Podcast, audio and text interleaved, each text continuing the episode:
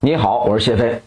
二零二一年十月二十六号啊，时任德国总理默克尔任期结束前几天，他在接受德国媒体采访的时候，专门谈到了和中国的特殊情节。默克尔在任十六年啊，一共来中国访问过十二次。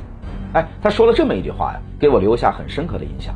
他说，自己刚当总理那会儿，中国的 GDP 只有二点三万亿美元，低于德国的二点八万亿美元。到他卸任的时候，中国的 GDP 已经达到了十四点七万亿美元，而德国呢，却还只有三点八万亿美元。默克尔认为，中国的飞速发展改变了世界的平衡，德国的影响力正在下滑。新一届德国政府啊，必须以更加明智的战略来处理和中国的关系。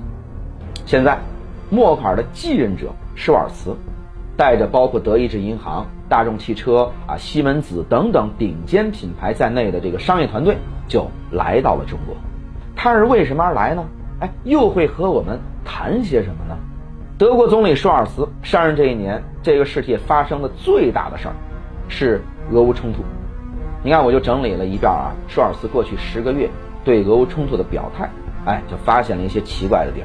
二月十六号。普京发起这个特别军事行动前五天，舒尔茨呢是公开劝说泽连斯基放弃加入北约，宣布中立，被这泽连斯基是断然拒绝了。几天之后，俄乌冲突爆发了，泽连斯基呢第一时间向西方求援，舒尔茨是一口回绝啊，表示基辅政权会在短时间内垮台。到了三月份，土耳其斡旋这俄乌谈判期间，舒尔茨和普京啊是频繁通话。俄乌数次谈判破裂之后，舒尔茨在五月份宣布，德国不会考虑为乌克兰加入欧盟开放这个绿色通道。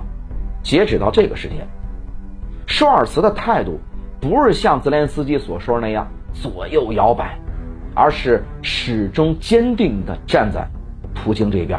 他希望啊，俄乌冲突能够快点结束，因为自己还要去和拜登啊去谈这个启动北溪二号天然气管道的事儿。那么对德国来说，啊，和俄罗斯的能源合作经过六十多年时间的考验，值得信任，而且呢互惠互利。但在德国牵头之下，俄欧越走越近，却让美国是越来越不舒服了。你看，这默克尔在任期间啊，美国一直尝试干扰这个北溪二号的建设，甚至早在里根政府时期。美国就发起过针对俄欧能源管道项目的这个制裁，美国人的阴谋啊始终没能得逞。一个很重要的因素是早期的德国政府亲身经历过二战啊，包括美苏冷战，那都过过非常艰苦的日子，因此他们在维护德国利益的这个务实立场上表现得非常坚定。即使美国再怎么反对，他们也会维护好和俄罗斯以及中国的这种关系。但是新一届的德国政府呢，却不这样啊！随着老一辈政治家的离去，大量年轻议员呢走到台前。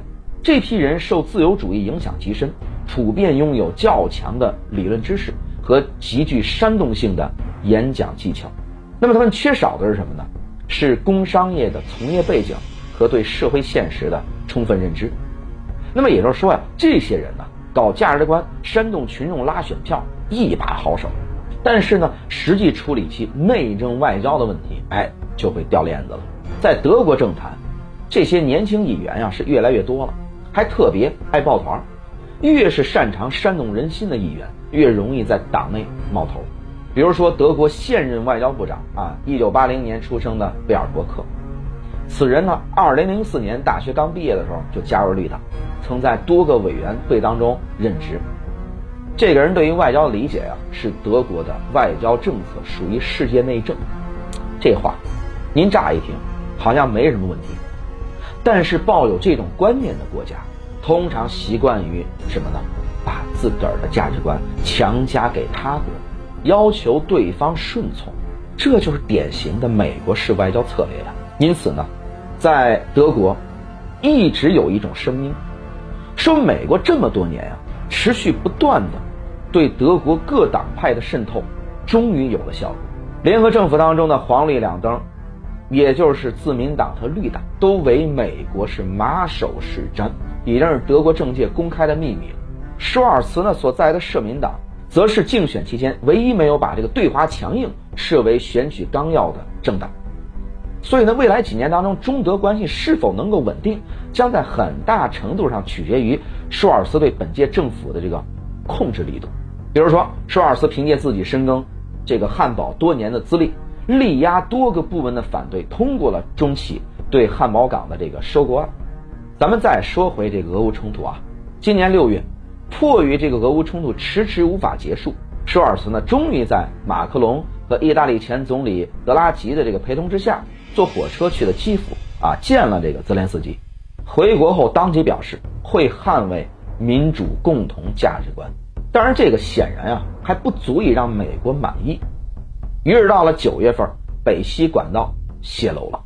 当时有不少媒体分析说，德国这下彻底没退路，只能倒向美国一边了。但实际上，这里边还包藏了美国更大的祸心呢，就是借助能源危机，在今年冬天引发德国内部骚乱。直接推翻唯一啊不反华的舒尔茨和社民党，大家伙儿也想象一下，如果舒尔茨一力承担能源危机、通胀危机等等责任，最后扛不住压力引咎辞职，那么绿党和自民党掌权的德国会怎么样呢？所以也是出于这个考虑，舒尔茨才顶住整个欧盟的压力，拿两千亿欧元出来给德国民众发放补贴。接着呢，又找上法国和马克龙，咱哎吃了个饭，痛陈利害是吧？讲清楚，我们两个国家是唇亡齿寒呐！啊，我被美国推翻，你也好过不了，是吧？现在呢，出访中国，则是舒尔茨的最后的赌博。作为一个工业国，能源问题啊，我不敢和美国直接翻脸，解决不了，是吧？那至少还能和中国坐下来谈一谈呀，拓宽一下市场呀。啊，我们聊中国和美国进出口额数据有多少多少亿，是吧？大家可能没什么感触。这样呢，哎，我们说德系车吧，二零二一年，德国啊，仅这个大众是吧，宝马还有那个奔驰，在华销量就高达多少呢？六百五十九点六万辆，这还是去年因为这个全球芯片供应不足。德国汽车产量略有下滑的这么一个数据，德国汽车产业最大头的利润就在中国，而汽车产业收入占德国 GDP 的百分之十啊，直接关系到数十万个工作岗位，就单单这一项，哎，就足以让舒尔茨来中国跟我们是好言好语的谈。那么他要是不来呢，恐怕都不用美国出手了，企业界就把他给推翻了。你看前几天啊。德国的工商总会的主席万斯勒本就直说了，说没有中国，德国会变得更穷。那么要是绿党掌权，可能会说饿死是小，失节是大，是吧？绝不能在美国面前丢脸。但是啊，饿肚子的感觉，他贝尔伯克真的经历过吗？人家舒尔茨可是这个冷战期间就在汉堡市各区执政的，也是因此，我个人认为啊。舒尔茨至少会试着重拾默克尔时代的这种务实外交，贝尔伯克不愿意谈的，那就他自个儿出来谈。当然了，这也肯定会遭受到这这个美国更强硬的这个施压。